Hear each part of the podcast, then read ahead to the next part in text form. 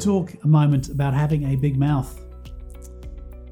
Open your mouth for the mute in the cause of all who are left desolate. Proverbs 31 8. If you are in a leadership position in business, God has given you influence. What will you use it for? To bless yourself and your family? Yes, that is fine. To bless others in your company or church? That is fine too.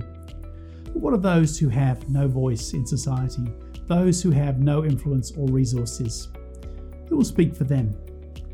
How will their voice be heard and justice done?